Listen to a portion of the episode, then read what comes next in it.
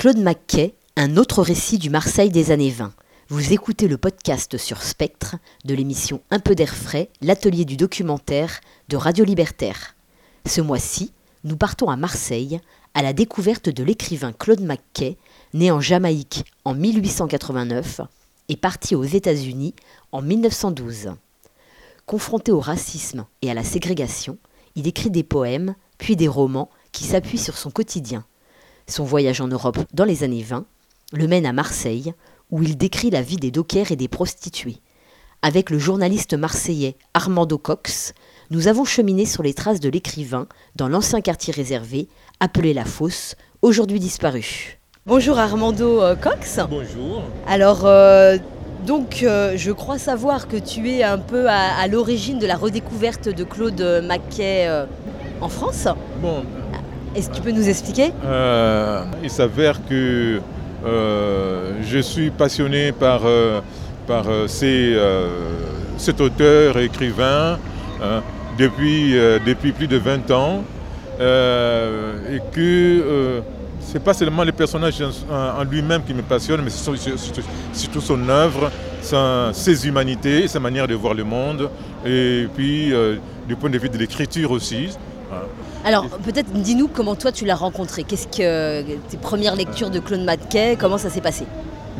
D'abord je dois, je dois rendre hommage euh, à, ce propos. Je pense que je dois rendre hommage à Blaise Géoya qui est un grand frère qui m'a fait découvrir, euh, entre autres, pas seulement Mackay, mais il m'a fait découvrir vraiment la littérature euh, noire américaine et surtout, francophone, parce qu'à la base, moi, je ne suis pas francophone, je suis plutôt lusophone, et il s'avère que lui, on a travaillé ensemble comme journaliste et, lui chroniquait des livres, il faisait euh, des chroniques de livres et moi dans, de, disques. Et c'est s'avère que à la fin des années 90, euh, un éditeur marseillais que je rends aussi hommage, André Dimanche, venait de publier le, roman Banjo hein, et euh, l'autobiographie euh, de tout, ça traduit par euh, un monsieur euh, très très important dans la littérature noire américaine en France, qui était Michel Fabre, qui était professeur, professeur à Paris. voilà en fait le, début de mon aventure avec Claude Maquet. Et dès là, quand je suis revenu à, Marseille, j'ai décidé de découvrir l'homme en commençant par m'informer sur le, euh, sur ce personnage haut en couleur qui, qui, faisait partie de l'enfant terrible de, de, la, Harlem de la Renaissance, euh, qui est d'origine jamaïcaine et qui finalement fini euh, sa vie aux États-Unis et quitté la Jamaïque quand elle avait 18 ans pour ne plus jamais y mettre les pieds. Et alors, mais quel lien alors finalement, toi, pourquoi tu chroniquais quel type de musique en fait? Pourquoi Claude Mackay euh, était intéressant euh, aussi de ce point de vue-là Du point de vue de la musique ben, Rien. À part, du fait que les livres, euh, c'est peut-être l'aspect que j'ai que j'ai beaucoup plus du mal à, supporter, c'est qu'on donne souvent l'importance à, la, musique qui, est, qui fourmille dans, dans, dans, le roman Banjo. Mais en fait, pour moi, Banjo, ce n'est pas un livre musical. Euh, c'est aussi faux par, rapport à beaucoup de Marseillais qui, disent que finalement les jazz, est né les jazz américains est, né à Marseille. C'est faux. C'est vraiment... Euh, c'est presque euh, une caricature. Mais bon, je, sais que ça, déplaît aux Marseillais que je les dise que rendons, rendons à César ce qui est à César. C'est que le jazz n'est pas né à Marseille. C'est pas vrai. Hein. Et que Banjo, les livres, quand tu les quand euh, Mackay a écrit euh, euh, Banjo, c'était aussi une provocation de prendre déjà le titre Banjo. Hein.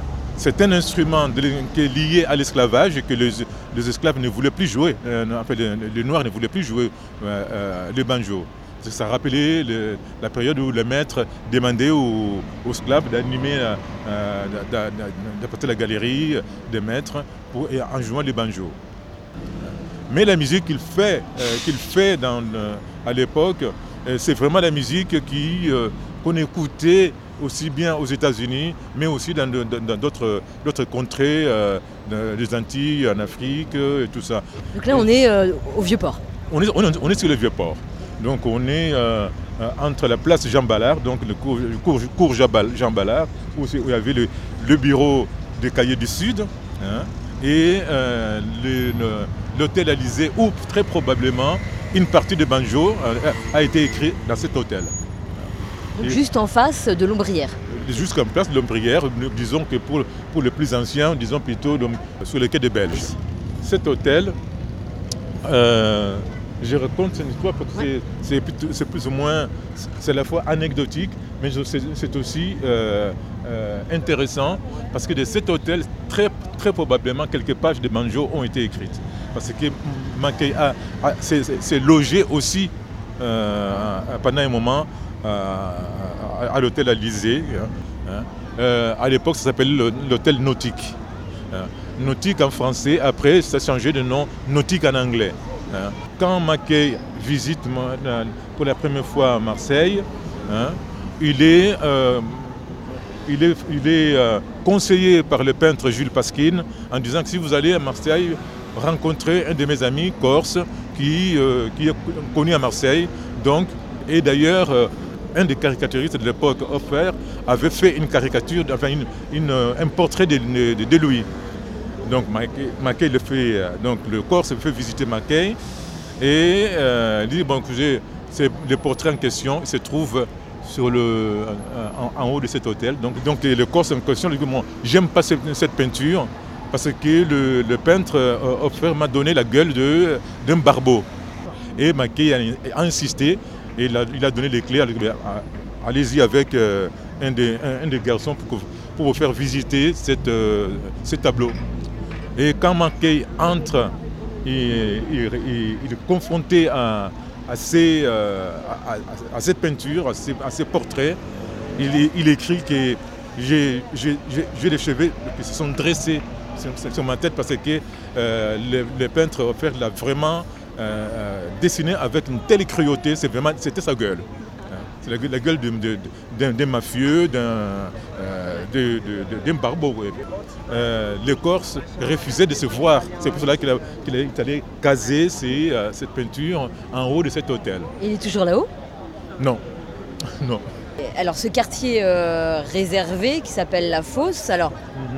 Où est-ce qu'il était La Fosse c'est pour les intimes. Donc les Marseillais n'appelaient pas ça, le Fosse c'était les quartiers réservés. Hein. Et, euh, mais c'est de l'autre côté.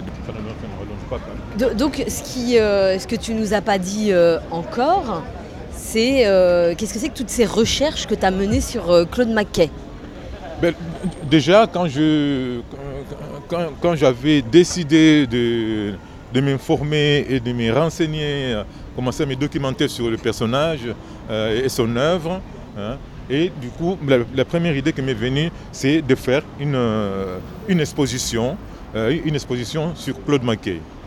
Et cette exposition euh, a eu lieu entre 2005-2006 hein, et qui m'a amené dans plusieurs, plusieurs endroits, notamment aux États-Unis, pour trouver l'iconographie. Et puis, quand je suis revenu, j'ai monté l'exposition et c'était, on peut dire que c'était la, première, exposition euh, qui, a été réalisée sur Claude Maquet. Et l'exposition a eu lieu euh, en partenariat avec le MISEM qui à l'époque était encore en gestation. Hein. et nous avons euh, eu l'occasion pendant un mois de, de, faire découvrir un Claude Mackay euh, avec tous ces voyages, avec toutes ces rencontres, aussi bien aux États-Unis, euh, avec tous les gens du mouvement de la Renaissance euh, de Harlem, mais, aussi en passant par l'Angleterre, la, Russie, Paris, ben, Berlin. Euh, et, pour arriver à Marseille. Et Marseille transite euh, vers, euh, vers l'Afrique du Nord et, et particulièrement à Tanger. Et je me suis arrêté. Donc l'exposition s'arrêtait essentiellement sur la, sa présence à, Marseille. Quand il est arrivé, il a 34 ans. Hein, donc il a 34 ans et il arrive à 1924. Donc vous, on est à peine six ans après la, fin de la, première, Guerre mondiale, hein, à, peine deux ans après la, fin de, l'exposition coloniale. Et il y, avait beaucoup de, beaucoup de soldats, entre autres, qu'on a, on le, le, tirailleur sénégalais. Ils sont, ils sont restés là, notamment ils, se sont sentis un peu abandonnés hein, et livrés, euh, livrés à eux-mêmes. Et donc, euh, pour, pour des petits boulots, pour des petits boulots, donc, ils, devaient travailler sur le port de Marseille, c'est à la Joliette comme docker. Tout en sachant que euh, après une grande partie de ces, de, prolétariats, finalement, des soldats transformés en prolétariat pas cher et et travaille dans les compagnies, les compagnies de navigation, euh, la compagnie Fressine et la compagnie Fabre, euh, qui étaient de, grandes, des grandes compagnies de navigation qui embauchaient énormément euh, une main-d'œuvre africaine, noire, c'est un peu l'environnement qu'on peut, imaginer, par exemple, sur cette place, donc c'est que des Belges, et euh, en allant vers, euh, euh, la, place Victor Gélu, hein, du nom du, du, poète marseillais. Hein. et c'était sur cette place on s'est retrouvé très souvent des gens comme, on vient de voir là, qui, qui, jouaient ou qui faisaient de, qui tapaient des touristes des passages, ou des soldats, ou des marins qui, venaient du monde entier. Hein. Et souvent qui étaient sans papier aussi, enfin c'est un peu la même situation qu'aujourd'hui, non? On ne peut pas dire que c'est des sans-papiers, il y avait des sans-papiers effectivement, parce que dans Banjo, euh, on, voit, euh, en tout cas du moins manqué, nous informe comment euh, les coloniaux, entre guillemets, ils étaient traités hein, entre le fait quand ils avaient besoin quand ils avaient besoin, d'eux pour aller faire la guerre, ils étaient français. Mais quand, tout, quand tout allait bien, eh bien, ces gens-là, ils, étaient, ils subissaient tout le, euh, toutes le, les injustices possibles, imaginables, qu'on peut, peut euh, retrouver par exemple dans, dans, dans, dans, les romans banjo et euh, un petit peu aussi dans une moindre mesure dans, dans, les romans c'est Marseille. Mais en fait, si vous voulez, cet environnement-là, euh, c'est vraiment important de de, euh, placer. Hein. Marseille euh, a été elle-même et s'est déclarée être la capitale de l'empire colonial. Hein. C'est-à-dire que la richesse de, cette ville, elle est vraiment due au fait qu'elle était cette capitale-là. Hein. Et du coup, il y a des faits qui sont, qui sont réels et qui, quelque part, dans l'historiographie euh, marseillaise, il est, il est omis et euh, oublié. Euh, mais c'est un oubli quand même qui, qui, est assez volontaire, je crois. Là, on est dans la rue de la Bonnetterie, c'est ça? Voilà, la rue de la Bonnetterie. Donc, donc tout, tout, tout cette, cette, cette partie-là, hein, ça, ça, ça, faisait, ça faisait partie de la fosse. Donc, euh, les immeubles que vous voyez, tous ces, immeubles, c'est des immeubles euh, construits après la guerre. Ce qui est resté de, la fosse, il y a la mairie, hein, qui n'avait pas, été détruite. Et puis euh, la maison, cette maison-là qui a été totalement comment dire, déplacée. Qu'est-ce que c'est cette maison? Ah, C'était un petit hôtel particulier. Hein, qu'on a gardé parce que euh, historiquement, c'est l'une des de vieilles maisons euh, marseillaises qui est là. Mais tous les et, et, en plus, elle a été carrément euh, déplacée hein, pour, que, pour, pour, la de de, telle, manière que le rue qui, qui s'est trouvée au milieu, hein, comme la ribouterie, la fameuse ribouterie, soit, soit détruite, qu'on ne voit plus en fait. Alors la place, la place imaginez, un petit peu la place euh, Victor euh, Gélu sans ses immeubles. Et que là, maintenant, ça reste vraiment euh, une partie congrue de, cette, de, cette place qui, à l'époque de Claude Mackay, c'était vraiment hyper mouvementé, très très mouvementé. Et alors, juste, il y a un truc qu'on n'a pas dit, c'est que, alors, donc cette, cet endroit-là, là, qu'on appelait la fosse, elle a été détruite par en les nazis. 1943. Donc c'est beaucoup plus tard. C'est beaucoup plus tard. C'est vraiment lors de la Seconde Guerre mondiale et que Mackay n'était plus, euh, n'était plus en, en- en Europe. Le quartier réservé a été détruit euh, pour quelle raison? Alors, parce que c'est euh, la, la- la raison, euh, les raisons, disons, sont, sont, sont multiples. Parce que depuis le XVIIIe siècle, les- la, la bourgeoisie voulait récupérer ces quartiers, hein, qui étaient avant un, quartier, euh, euh, un quartier bourgeois. hein. La bourgeoisie marseillaise avait toujours rêvé de récupérer comme ces quartiers. hein. Bon, et c'est avéré que la présence euh, allemande a été aussi une bonne occasion pour dynamiter, cette, dyna- dynamiter ces, quartiers. Euh, les gens disent qu'il a été bombardé. Non, il a été dynamité maison par maison. hein. On, av- on avait dit euh, à la population, prenez juste euh, quel- quelques affaires parce que vous reviendriez dans, euh, dans, dans, deux, trois jours, vous pouvez revenir. Ah. Ils ne sont jamais, plus jamais revenus. Mais alors, donc, en fait, euh, ce quartier qui est décrit par Claude Mackay, c'est. Qu'est-ce qu'il nous décrit dans Banjo et puis un petit peu dans Romance in Marseille? Plus dans Banjo. Parce qu'en fait, Romance et Marseille, euh, je, crois qu'il voulait rendre quand même hommage à, à- une ville qu'il a beaucoup, euh, qu'il beaucoup aimée. Quand on voit euh, les, manuscrits de Claude Maquet, à la place de, Marseille, c'était marqué, c'était marqué Dream Ports, hein, port de rêve. Hein. Après, il, barre Dream Port, il met Marseille. Donc le Dream, euh, euh, à mon sens, pourrait être n'importe quelle ville, port du monde, en fait, en gros.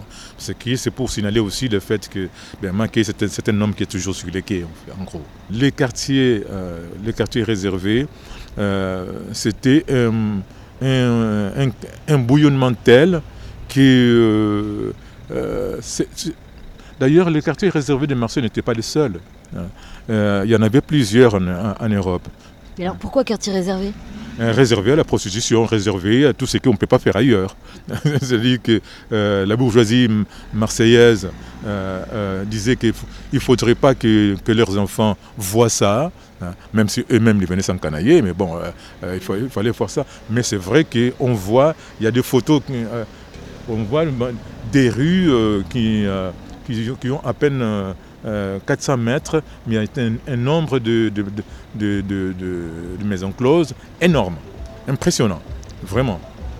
Euh, Les, quartiers offraient aussi une possibilité de, de s'évader et se cacher facilement dans la, fosse. Dans ces, sur ces vieux ports, il y avait quand même pas mal de, cafetiers africains.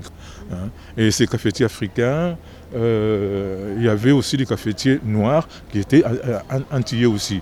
Mais il y avait essentiellement deux ou trois cafetiers de- sur le vieux port qui, euh, qui étaient fréquentés euh, euh, par le- par l'Ouest africain et euh, dont un qui appartenait à un certain Pierre Mbaye. Et Pierre Mbaye était euh, un Saint-Louisien. Euh, après la guerre, il est parti aux États-Unis, il a fait une petite fortune. Et euh, il est revenu, il a monté un bar sur le vieux port. C'est dans ces bars, justement, qu'il y avait pas mal de discours. euh, euh, les, discours politiques étaient beaucoup plus animés dans ces, dans ces bars parce que Pierre Mbaye était, euh, euh, il commençait à militer aussi dans le mouvement anticolo- anti, anticoloniaux. hein. Et il distribuait des, des revues anticolonialistes. C'était aussi là qui, que Mackay a fait la connaissance euh, d'un certain Lamine Senghor, hein, qui était, euh, qui n'a rien à voir avec les, Senghor qu'on connaît. hein. Et c'est là que Ma- Mackay rencontre, et on, peut le lire dans, sa- biographie, euh, il décrit, comment dirais-je, ces messieurs, les Sénégalais, euh, que- que- quelqu'un d'intelligent, grand, machin, tout ça. Effectivement, on a des photos de lui.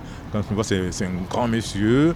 Et euh, en, en- en 1922, il, est parti euh, participer avec euh, euh, Vaillant Couturier, euh, Pierre Barbis euh, et, euh, même euh, euh, Albert Einstein à un mouvement anticolonialiste qui était, qui était naissant, qui va devenir après le, mouvement de non-aligné un peu plus tard. Hein. je, souligne à chaque fois que peut-être si on doit Banjo, c'est grâce à la, c'est grâce à la mine Senghor qu'on doit Banjo.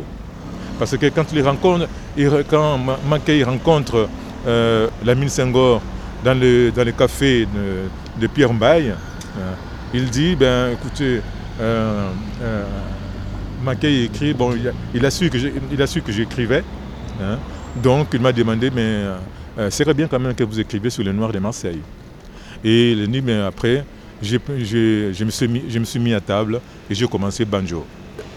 On voit que le, banjo, c'est euh, le seul, le seul hein, et rare euh, euh, archive qui relate vraiment cette, partie de l'histoire de Marseille. C'est le seul document qui décrit, décrit ces quartiers d'une façon tellement détaillée qu'on peut, le, peut, le, peut, on peut le dessiner de mémoire. Et du coup, il n'y a plus du tout de, plaques ou de lieux emblématiques de ce quartier qui est euh, resté euh, à la connaissance des Marseillais Non.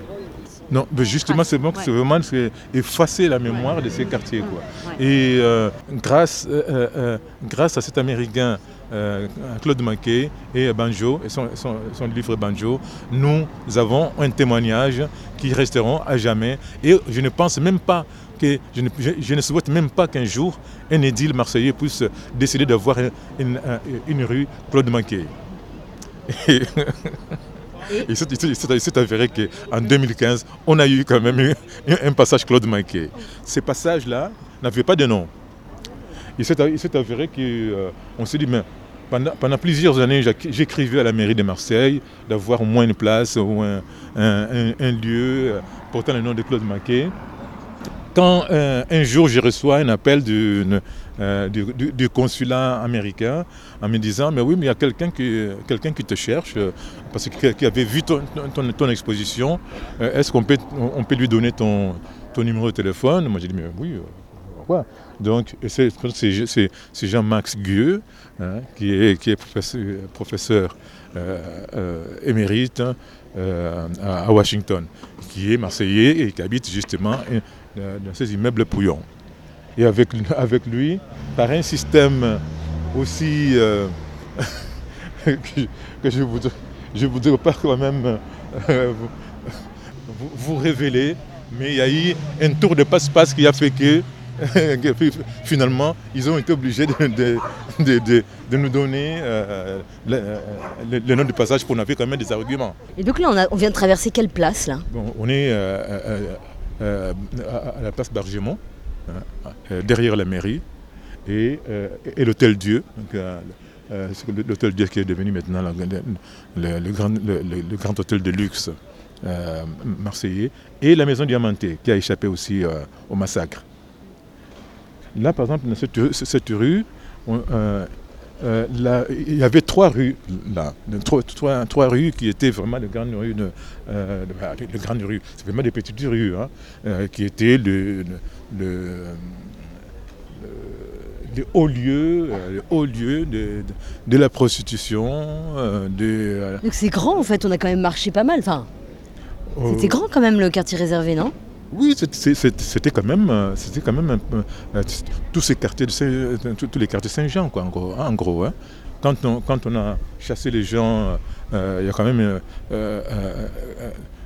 environ 8000 personnes quand même qui, avaient été dégagées du quartier. On, passait par là et là on a construit donc l'immeuble alors que la, rue allait jusqu'à la mer pour nous, pour le, pour le collectif, ça a été tellement euh, euh, intéressant que le, passage Claude Maquet euh, soit exactement dans, ces, dans, cette, cet espace où, où, se passe vraiment la, les grands moments des, des banjos. Et là, on est place Jules Verne. Ce qui est quand même curieux, c'est que les quartiers réservés étaient, carrément rattachés à la mairie de Marseille. Hein. Avec la destruction de la fosse, euh, les restants des pierres, ils ont été utilisés pour diminuer, disons, le vieux port, en gros. On, a même des photos où on voit, on voit des, tirailleurs sénégalais qui étaient réquisitionnés par les soldats allemands pour pouvoir euh, déblayer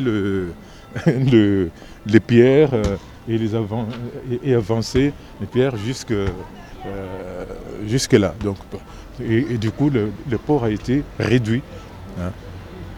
Quand on imagine qu'ici, il y a des grands bateaux qui, qui, qui, passaient, et notamment le fameux la fameuse sardine hein, qui bouche le, port.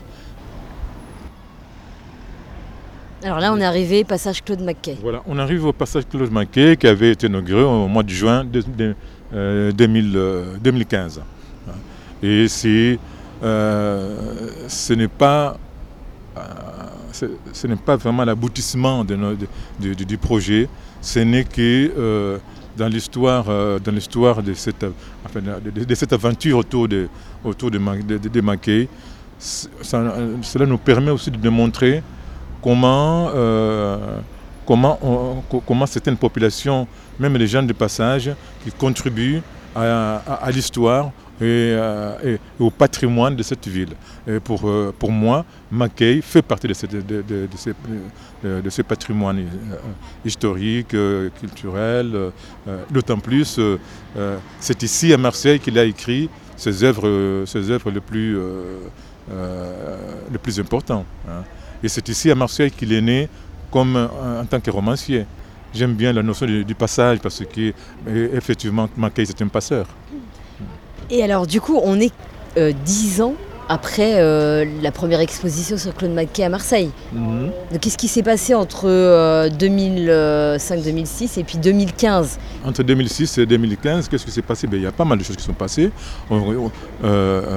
organisation de colloques, on a déjà fait euh, deux colloques, euh, une euh, rétrospective Claude Maquet et maintenant il y a l'université Aix-Marseille nous, a nous a proposé de lancer une, un groupe de recherche à l'université qui va, qui va s'appeler Banjo Society. Moi, ce qui m'intéresse surtout, c'est vraiment euh, euh, de, défendre un patrimoine, euh, de, de, faire comprendre aux jeunes, et, notamment à mes enfants, qui, sont, qui sont métis, et leur dire, mais vous savez, ces pays, c'est qui est, et, les vôtres, et personne d'autre ne peut, ne peut vous, ne, peut vous l'arracher. quoi. Et que euh, l'exemple de Claude Manquet nous démontre que même quelqu'un de passage peut marquer l'histoire de, la ville. Euh, et, je pense que c'est surtout ça qui m'intéresse le plus. L'histoire, la mémoire, le patrimoine. Et la euh, défense du patrimoine, ce n'est pas, seulement Pagnol, mais aussi, aussi d'autres écrivains, et notamment Mackay, mais il y a aussi euh, d'autres auteurs auxquels nous, on prépare aussi d'autres événements comme, euh, euh, comme Sembene Ousmane, des auteurs de ce genre. Il s'est passé aussi quelque chose en fait dans vos recherches pour mener à bien une exposition.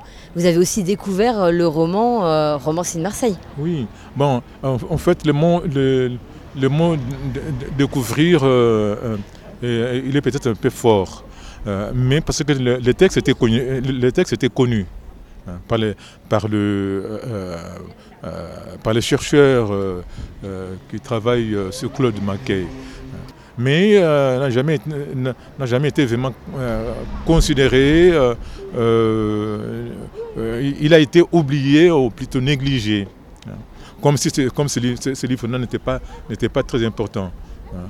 Le livre, moi j'ai pris connaissance de ces, de ces, de ces romans à New York, euh, à, la, bibliothèque de Center, qui se trouve dans les quartiers de Harlem.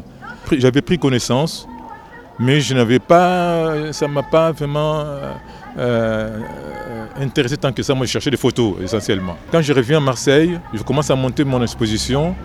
En regardant sur Internet, je tombe sur une annonce de quelqu'un qui a, annoncé, publié euh, euh, Romance in Marseille bientôt. On est en 2004-2005. Et euh, quand je monte l'exposition, en même temps, j'avais monté aussi une, création musicale hein, réunissant des musiciens marseillais du groupe Moussité et, une chanteuse new-yorkaise euh, Harley Léonard que j'avais connu, euh, que j'avais connu là-bas. Et avec la création, il y avait troisième, troisième volet, euh, c'est un colloque autour de Claude Mackay. Et deux ou trois ans plus tard, j'ai organisé une, autre, une, autre, une, autre, rencontre, une conférence, une présentation de films sur la, sur les auteurs noirs américains entre les deux guerres. Hein. Et c'est vrai que euh, Mackay, même aux, États-Unis, il est beaucoup plus connu comme, euh, comme poète hein, euh, et, pas du tout comme, comme romancier. Et, ensuite, il faut noter aussi que Mackay était, était jamaïcain comme Marcus, Garvey. Donc, c'était pour les Américains, du moins pour les Noirs américains, c'est quand même un étranger c'est pas parce qu'ils sont tous noirs qu'ils partagent la même histoire. Et c'est ce que Mackay voulait montrer dans, son, œuvre, en tout cas l'œuvre à Marseille, de montrer que finalement, ce n'est pas, pas parce qu'on est noir euh, qu'on est, euh, euh, est, les mêmes gens. Hein. Et, il n'était pas, il n'était pas, il n'était pas naïf.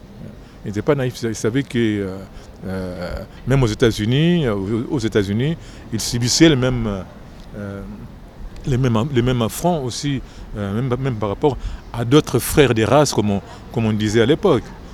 Son livre, quand il sort aux, États-Unis, le, le, Home to Harlem, le, noir américain l'ont descendu. Qu'est-ce que McKay fait? C'est-à-dire que euh, Mackay écrit, dépend tellement d'énergie à écrire ce que les Blancs veulent, savoir de nous. Et Mackay répond que non, moi je suis artiste, je suis écrivain et euh, j'écris ce que je vois. Et ça, c'est le travail de l'artiste. Montrer la réalité telle qu'elle est, c'est déjà un acte, euh, militant, je crois, qui, est beaucoup plus important aussi, aussi que d'autres formes de lutte. Et, c'est pour cette raison que, les gens, quand euh, Mackay comme quelqu'un de dérangeant, quelqu'un qui ne pourrait pas être capturable dans un mouvement. Euh, c'est quelqu'un qui, qui était très détaché, libre, euh, et, à tel point que ses amis de, la Harlem Renaissance disaient qu'il était dangereusement honnête aussi le, noir américain qui rentre aux États-Unis en disant que ben, nous, là-bas, c'est super, on vit euh, tranquillement, euh, alors que ben, est en train de vivre dans les années 20 en plein essor du colonialisme, de, l'impérialisme colonial. Euh, et, quand il rentrait, il ne disait rien de ça. Et Mackay, il reste là pour, pour, pour l'écrire, pour garder cette empreinte-là. Et c'est ça que je trouve que, que je le trouve vraiment visionnaire. Et à ce moment-là, je me dis, mais, bravo, bravo Mackay. Euh, et, donc, peut-être quand même revenir un petit peu sur Romance in Marseille, comment euh, il a été euh, édité en France? Richard Bradbury m'avait confié les, les, les, tapisseries en disant que bon, si tu arrives à l'éditer et traduire en, France, tant mieux parce que moi, pour l'instant, je n'ai pas, les, pas les, accords de, de, des ayants droit. Hein il s'avère que les ayants droit, n'existaient pas. Parce que McCain, euh, euh, euh, il a été marié dans sa vie, il a eu une fille, hein, mais qui n'a jamais, n'a pratiquement, pas connu. et tout ce qui lui restait de son père, il l'a vendu à, l'université de Yale. Moi, j'ai pris le, texte, j'ai essayé de euh, de voir avec les ayants droit, c'est-à-dire euh, euh, la, bibliothèque de, Harlem, Et j'étais en contact avec une dame qui me dit, mais écoutez, euh, moi je peux vous aider à, à trouver, à possibilité, mais il, fallait, il fallait que je trouve un éditeur ici en France. Moi je tenais absolument que ce soit un, éditeur, marseillais, ça faisait plus sens. Hélas, euh, tous les éditeurs que j'ai contactés, soit se foutaient de ma gueule, soit ils disaient, bon, écoute, euh, c'est pas, un livre très intéressant. Et donc, nous avons, euh, euh, finalement décidé un jour, je, rencontre Renaud Bouc, qui me dit, mais écoute, je viens, je, viens de monter ma, petite maison d'édition. Je, n'ai pas de, l'argent à, y mettre, mais en revanche, qu'est-ce que tu en dis si tu, si on publie Romance in Marseille je dis, ah ben oui, on y va. Donc on a trouvé, euh, je suis allé voir une, euh, copine euh, qui est la fille de, la, nièce de Michel Fabre, qui a accepté de, s'engager pour faire la traduction, mais n'était pas traductrice professionnelle. Et avec elle, on a trouvé une, autre traductrice, donc ils ont fait la traduction à, quatre mains. Et euh, Geneviève et Françoise, donc c'est comme ça qu'ils ont finalement pu traduire les livres. Et euh, nous, l'avons publié juste. On, aurait on, aurait dû le publier avant les Américains d'ailleurs. Si on n'a pas fait, c'est parce qu'on n'avait pas d'argent. C'est entre, entre temps, en l'espace de, six mois avant, les Américains venaient de publier enfin euh, euh Romance in Marseille, euh, chez Penguin, qui est la fameuse édition américaine de poche. Et, nous, entre-temps, on était en train d'affiner la traduction et tout ça. Et quand, quand ils ont sorti, ben nous, on a, sorti ici le, livre après tant d'années que je, que je l'avais gardé un peu dans, dans les tiroirs euh, sans espoir de, euh, de, le, de, le, publier. Quoi. Donc, voilà l'expérience de ce livre. Donc, finalement, il le livre euh, il a été peut-être ignoré. Le livre a souffert de plusieurs choses. D'abord parce que l'auteur est inclassable et son livre est inclassable. Hein. Si Maquet était, était catalogué, c'est pas de gauche, de droite, euh, gay, pas gay, euh, machin. Euh, mais il est, il est, il est au-delà de tout ça. Donc ça, c'est le, premier argument. Et deuxième, deuxième, deuxième argument, ça ne vient pas de moi, heureusement que... heureusement, parce que c'est Bradbury, c'est un, un, bon anglais blanc qui, qui le dit, mais ce livre a souffert aussi d'un racisme. Parce que le, les réponses des éditeurs le refus des éditeurs. L'argument, c'était la, crise, euh, euh, la, crise économique des années 20. Or, euh, pendant la même, période, il y a quand même des auteurs blancs qui ont, été, qui publiés, notamment Hemingway, mais et, c'était on était pendant la, période de crise aussi. Et, je pense que ces, arguments n'ont pas favorisé euh, le, livre. Et ensuite, ça, aborde quand même un thème, un, thème euh, des thèmes qui, dans la littérature euh, américaine et particulièrement une Amérique pudibonde et austère, un récit évoquant l'homosexualité tellement libéré ou libre dans un contexte d'ouvriers. De, hein, les rapports euh, amoureux entre hommes, hommes, femmes, femmes, euh, euh, hommes noirs, femmes, hommes blancs et, tout ça, c'est quand même très c'était très nouveau. Et ça, je crois, c'est un des arguments aussi qui ont fait que ce livre a été, a été oublié, entre guillemets.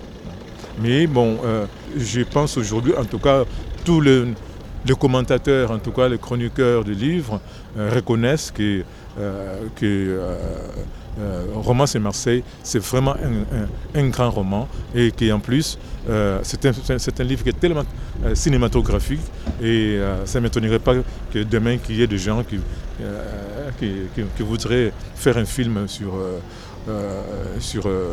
Romance et Marseille. Bah merci. Pour en savoir plus sur Claude Mackay, vous pouvez écouter notre émission complète du 4 décembre 2022 sur notre blog www.airfray-radio.fr.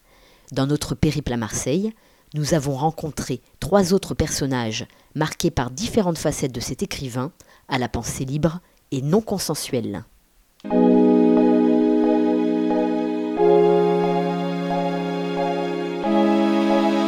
Spectre